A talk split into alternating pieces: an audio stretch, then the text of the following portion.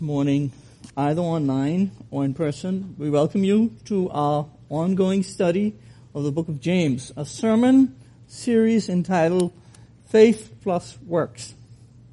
This morning we are in the middle of the final chapter where James is giving his concluding remarks of what is a letter filled with practical instruction concerning what is living, what is a living, what is living a genuine faith. Before we go any further, let us pause for prayer.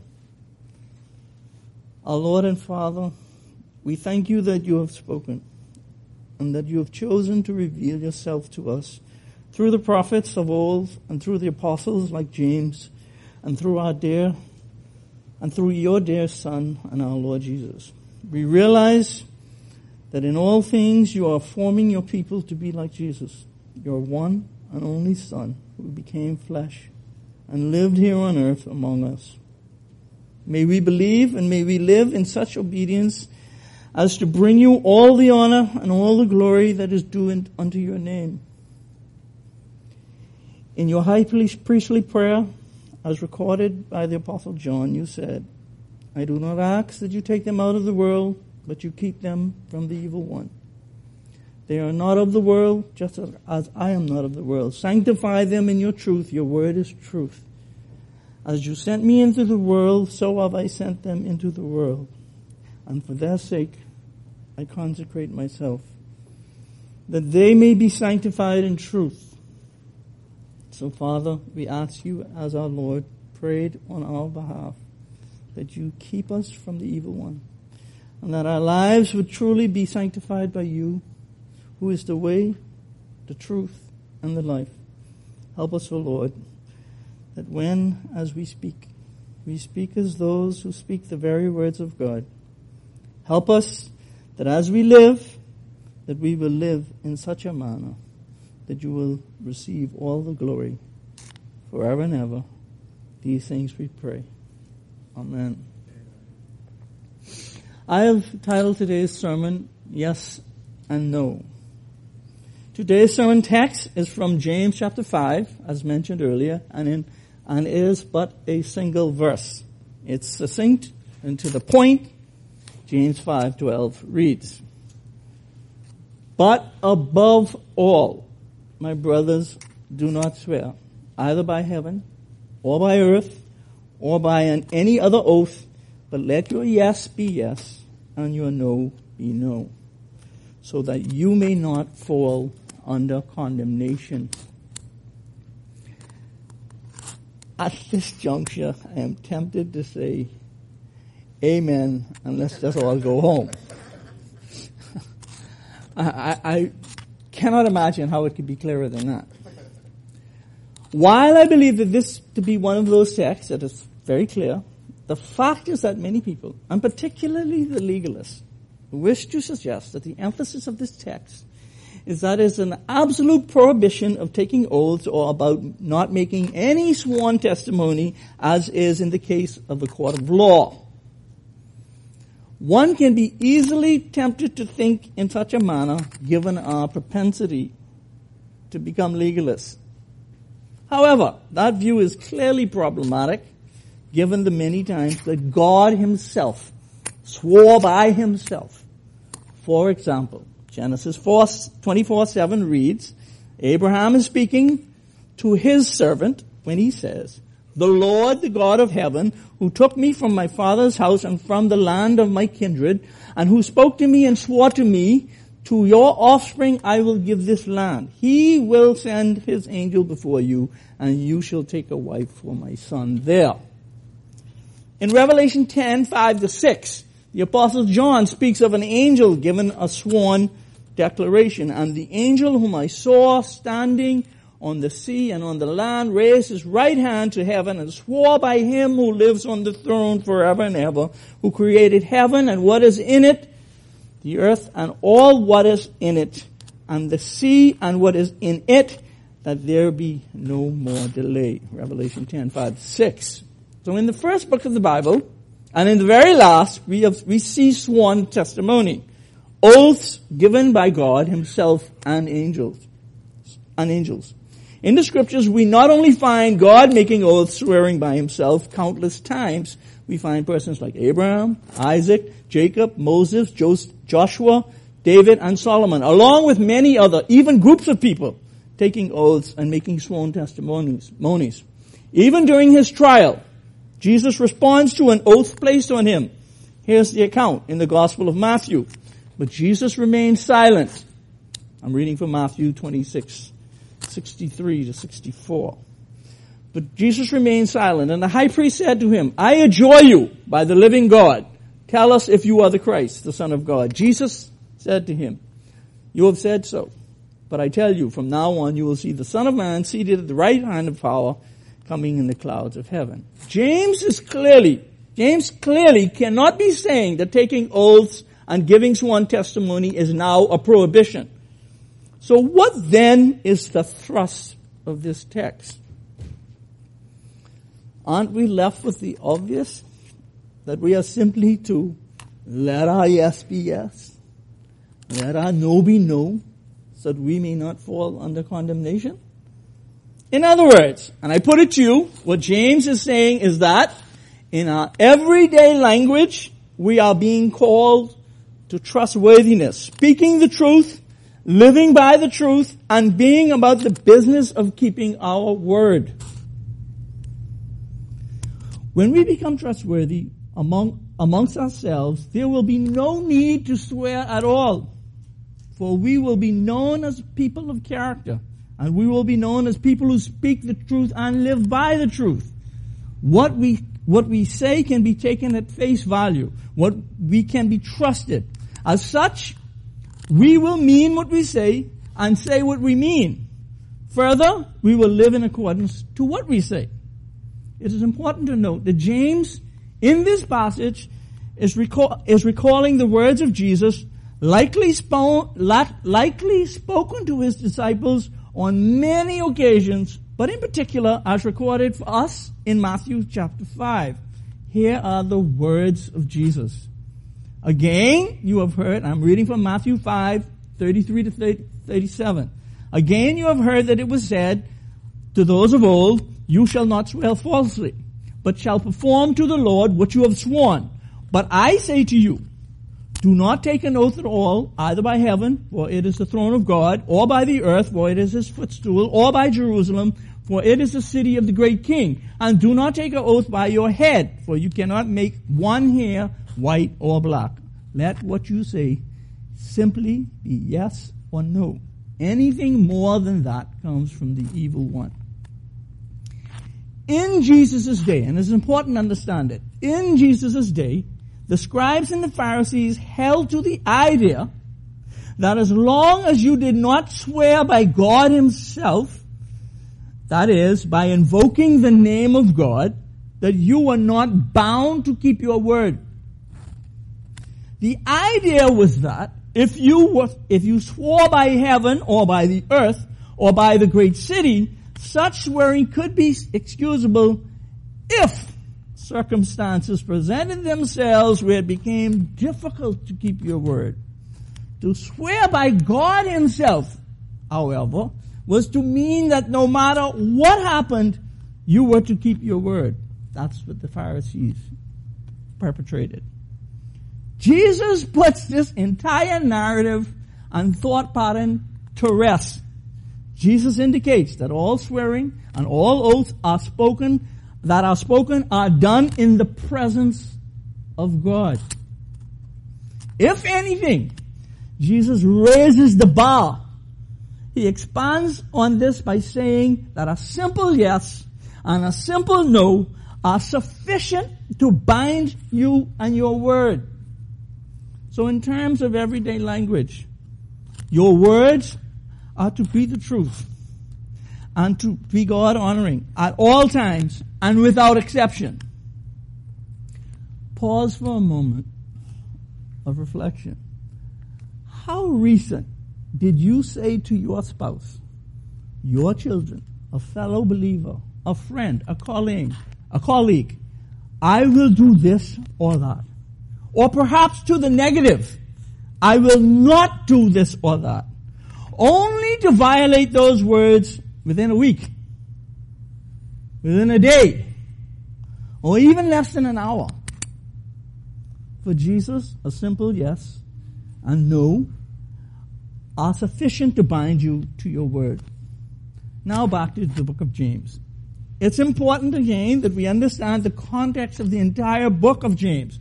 James' entire emphasis is how faith, how works relates to faith. This is his recurring theme. And he circles back to this time and time again. Faith without works is dead. Here's one example. In chapter 2 verse 26 he says, For as the body apart from the spirit is dead, so also faith apart from works is dead. James 2.26. A yes is not a yes unless it is followed by action. A no is not a no unless it is followed up in action. James tells us to let our yes be yes and our no be no and to let that be genuine. Both yes and no are to mean precisely that. Yes and no.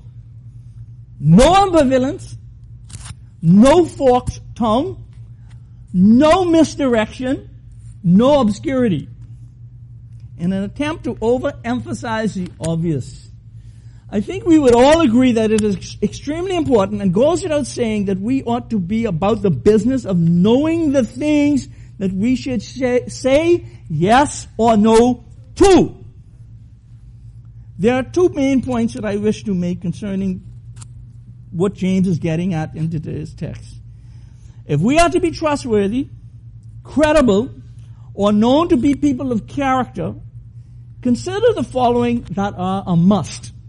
Both of which require, listen, both of which require tremendous amounts of time and energy. Number one, meaning what we say. The scriptures themselves are God's revelation to us. God has chosen to make himself known, condescending to us so that we can understand who he is, who we are, and how we are to live in response to the revelation. The scriptures and all of it were written to teach us, reprove us, correct us and train us in righteousness, to complete us and equip us to do every good work, as Paul tells us in 2 Timothy 3, 16 to 17. Hence, meaning what we say will require two things. So I have two subpoints.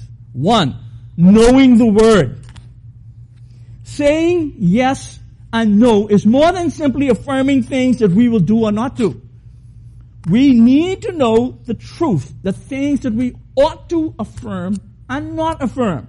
So before we get to the matter of working and living out our faith, we must know the word itself. Sadly, few of us spend any time in the word, relegating the Bible to the shelf to collect dust. Knowing the word goes a very long way in guarding us against affirming things that are not true which helps us to guard against making promises involving ourselves in things we ought to stay away from.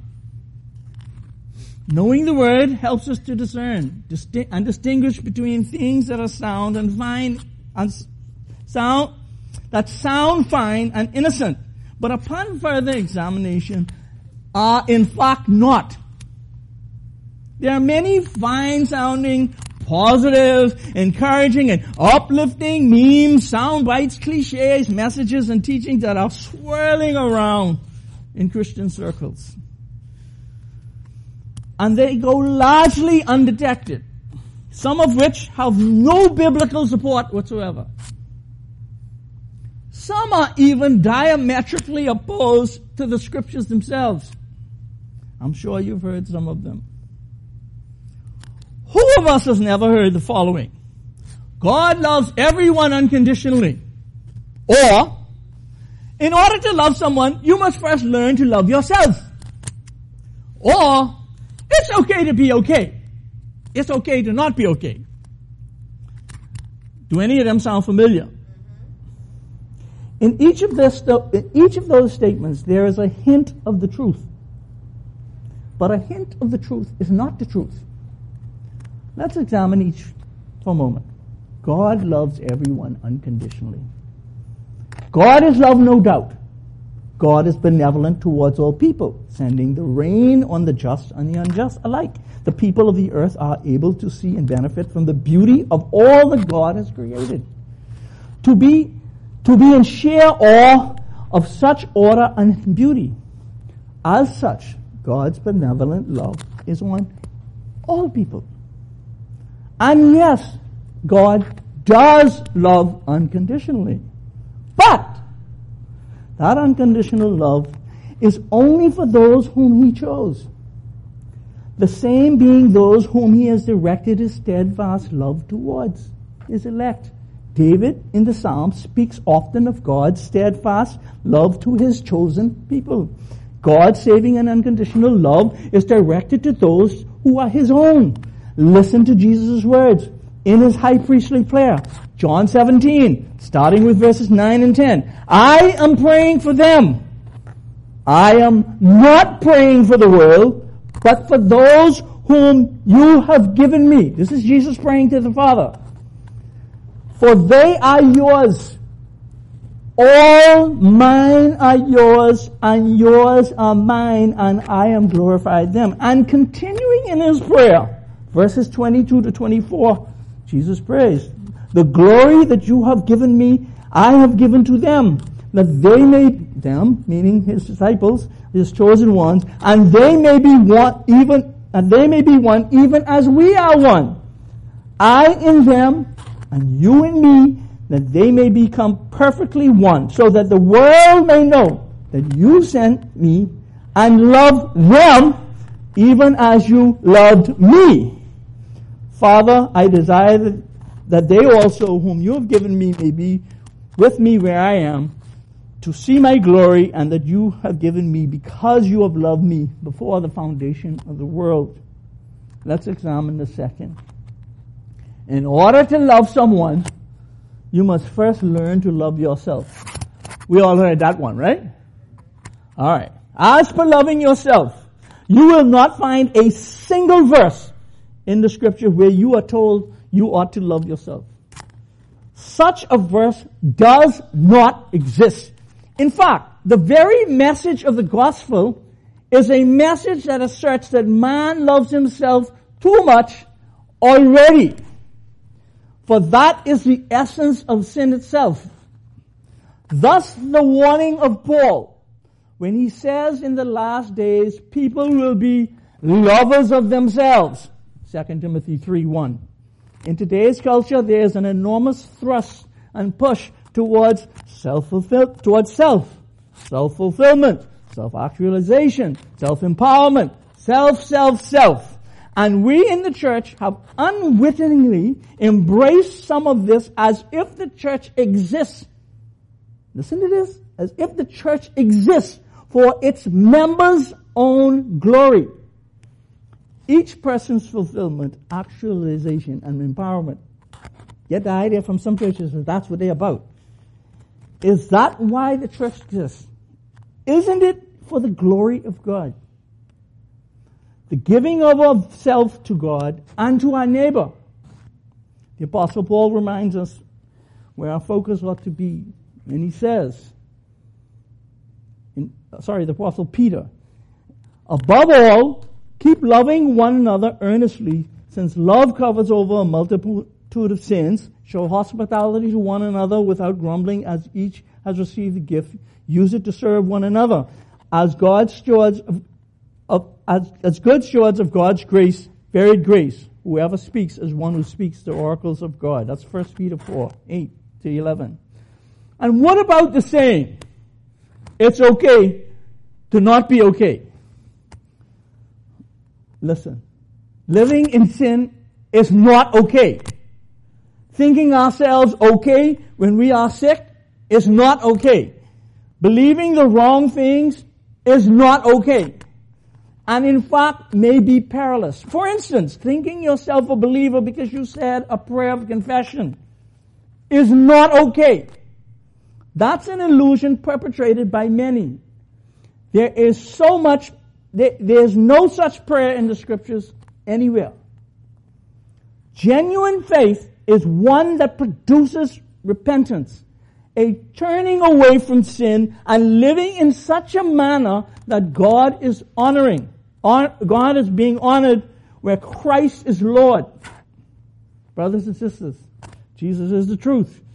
And so whenever we reference Jesus, we are called upon to affirm the truth about who he is and what he said. Meaning what we say will, as said earlier, require two things. The first being knowing the word, and now the second, wisdom. Wisdom is the ability to use good judgment, which very often is in short supply. And it is so much so that James himself, in this book, addresses the matter directly and very early in his letter. Very, very early. Verse 5 of chapter 1 reads, If any of you lacks wisdom, let him ask of God, who gives generously to all without reproach, and it will be given to him. Wisdom is very important for all of us. Having a, having a relatively good grasp and understanding of reality goes a long way in helping us avoid many pitfalls in life. God provides wisdom to those who seek Him for it. I must admit, there were, there were many times that I moved forward when I should have paused to ask God for wisdom. But, thinking myself capable, I forged ahead instead, to my own chagrin. I made commitments that proved exceedingly difficult to keep and gave my word when it was virtually impossible to live by it. Of course, I wouldn't have realized it at the time. Fortunately, and at some other times, there were those around me that insisted that I not move forward with things that I wanted to do. And their wisdom, advice, and counsel help keep me out of harm's way. Wisdom has a stabilizing factor of realism. It does not get carried away by emotion or by coercion. It restrains and limits, it limits us in such a manner that we are able to live by the truth. Wisdom results further in the continuing, uh, wisdom results further in and continuing on chapter 1 verse 26, the bridling of the tongue. In moments of extreme emotion, we can say things that are most ridiculous committing ourselves to things that we ought not, be it moments of elation or despair. Herod, in high spirits, made the mistake of promising his daughter anything up to half his kingdom after she danced so well before his guests. After consulting her mother, she requested the John, the, the head of John the Baptist on a silver platter. The mouth often gets us into all manner of trouble. Do I hear amen? Be very careful with the things you say during times of heightened emotion. Be it good or bad emotions. Careful attention may be the thing that, that preserves your character and reputation. The mouth which speaks for the heart, is capable of gargantuan size boasts. Things unrealistic and even preposterous. The prophet Isaiah speaks of an occasion when he saw the Lord, Isaiah 6, and his immediate response was one of confession. Woe is me, for I am lost. For I am a man of unclean lips, and I dwell in the midst of people of unclean lips for my eyes have seen the King, the Lord of hosts. Isaiah 6 5. As we come to know and grow in the grace of the Lord, the more we become aware of how much we lie. Listen to that again. As we come to know and grow in the Lord, the grace of the Lord, the more we become aware of how much we lie. Lying is what the flesh does. Yes, in reality is no. And no, a yes. The mouth distorts, maligns, misconstrues, concocts, slanders, flatters, deceives, and misleads. It creates false images of self that wants, that it wants others to believe. And it's in that very context that James says, let your yes be yes and your no be no, so that you may not fall under condemnation. Which leads me to my second main point. Living by what we say. Living by what we say can be encapsulated by two main subpoints. The first being living according to the Word. Given the overall theme of James, the emphasis here is that we are to be doers of the Word, what the Word says, and He does not leave this doing up to our own machinations. Okay? You don't leave that up to us about what those things are. Apart from all the things already mentioned, that I already mentioned, let's review some of the things that James says that we ought or ought not do. To be joyous, joyously steadfast under trial. Persevere. Chapter 1, 2 to 4. To cease with being double minded. 1, 6 to 8. To put away all filthiness and wickedness. 121 to care for those in need, 127. In chapter 2, we are told no, not to be partial, to give to the needy. In chapter 3, we are told to tame our tongues, to live in meekness. In chapter 4, do not be friends of the world with its covetousness. Continuing in chapter 4, to submit to God, to not speak evil of one another, to be mindful of God's sovereignty, to be patient, these are some of the specific things that James mentions that we are to be about doing or not doing. But sadly, most people merely, Sunday after Sunday, Bible study after Bible study, seminar after seminar, continue to be hearers and not doers of the word. We come, we listen, we leave, and we forget what we heard. Brothers and sisters, this ought not be. But there's yet another aspect to living by what we say. And that is, second sub point, living according to your own word, to our own word, to my own word. Again, I remain, I remind you what James says. Listen to it. But above all, my brothers and sisters, do not swear either by heaven or earth or by anything or any, or any other oath, but let your yes be yes and your no, no. So that you may not fall under condemnation. Each time we say that I will be do this or that, we do so in the presence of God. Parents, how many times have you said to your children that you will do this or that? And fails to do it. How many times have the hearts of the little ones, of our little ones, been crushed by the whims of simply changing our mind?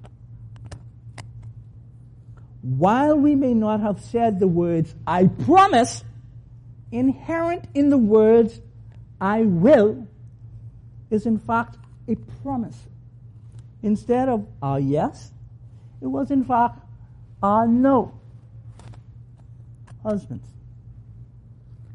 how many times have you told your wife that you will take care of fixing that leaking faucet or you'll wash the dishes and yet fail to do so? How many times have you disregarded a commitment because something came up at work or because you exercise the prerogative to change your mind. Worse, perhaps you even felt justified in changing your mind because she upset you. So instead of your yes remaining a yes, it became a no. Imagine what our life would be like if God treated us in this fashion retaliating every time we sinned and failed him. boy, we'll have some trouble on our hands. Children. By the way, I did have wives, and then I decided to back out from that one. I literally did. I mean, I thought, I said, this would be a good one, but eh, I'm not going to go there. That one would have hit too deep. I just wasn't going to go there. But anyway, so, so ladies, Mother's Day just passed, you get a pass, okay? Children, how many countless times have you said that you would do a chore or your homework and repeatedly failed to do so?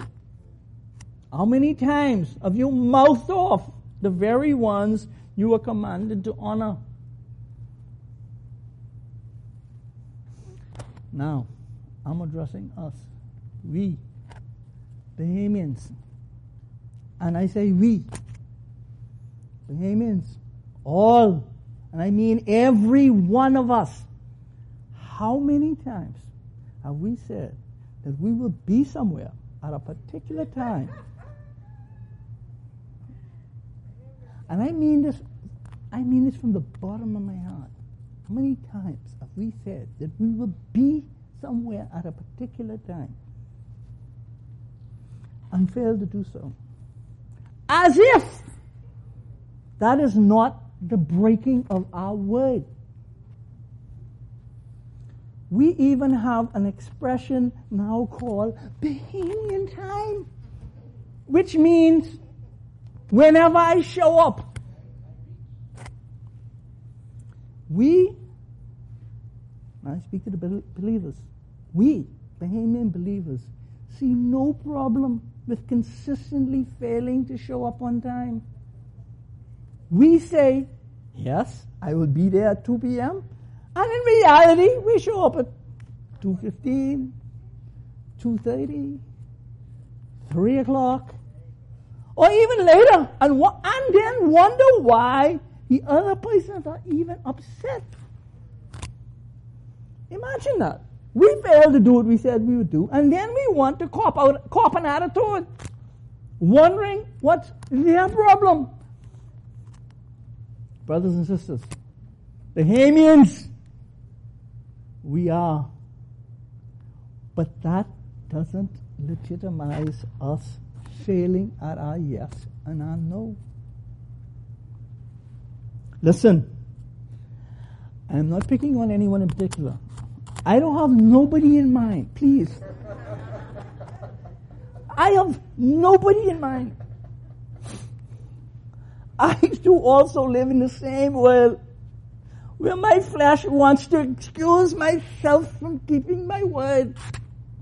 That's not a world we all live in that world. The point being made here is that we as believers are called to realize that when we speak, we are speaking in an ever the ever presence of God, who is listening to every single word we say. We consistently fail to do what we said, that we will do or not do in our marriages, with our children, with our brothers and sisters in the Lord, with those who we work with, and with strangers alike. Truth be told, we not only break the word of God, but we break our word to each and to each other over and repeatedly. And, this, and in so disappointment mount and pile up on top of each other until we either live in dismay. Listen to this. Like, you get to the point where you like, like where somebody says something to you and like, like, well, you know, you know that don't mean that. You either live in dismay and, or with a general sense of distrust, nobody keeping their word, or until the other walks away having been disappointed once too many times. Failure to keep, listen, failure to keep our word destroys relationships. God is a promise keeper. His love is steadfast and never ending to those whose faith and trust are in Him. Listen to what, listen to the words of David in Psalm 103, verses 8 to 13. The Lord is merciful and gracious, slow to anger and abounding in steadfast love. He will not always chide, nor will he keep his anger forever. He does not deal with us according to our sins. Praise the Lord. Nor pay us according to our iniquities. Thank you. For as high as the heavens is above the earth, so great is his steadfast love towards those who fear him. As far as the east is from the west, and as far uh, as so far he does, and as far as east is from the west, so far does he remove our, our transgressions from us. As a father shows compassion to his children, so the Lord shows compassion to those who fear him. Imagine for a moment that God were like us, changing his mind and altering his plans for us at every time. But thanks be to God, his yes is always yes. And his no is always no. Always. Every now and again, we come across persons who, when they give us their word, it is as good as gold. Their yes is a yes and their no is a no. I was fortunate to have a father like that. If he said it, you could consider that a finished deal. And while even he, on the off and most rare occasion, may have been distracted and forgotten, he always circled back to keep his word. He did what he said, he did what he said he was going to do. And if he ever failed in the moment, he owned up to it without excuse, and then did that, then did that, that what he said he would do. And he remained faithful to my mother for the entire marriage without the slightest hint of unfaithfulness. That's how the people of God are called to live. By the way, I'm not trying to brag on my father. I just happen to have had a very good one. We ought to be able to trust each other. But that requires that we are trustworthy ourselves. And should we fail, we ought to confess our sins to the ones we have failed. We often say yes and no. May our yes be yes and our no be no, so that we may not fall under condemnation. For those of you who do not know the Lord, know this. God is a word keeping God who says what he means and means what he says. He is not like us who fail.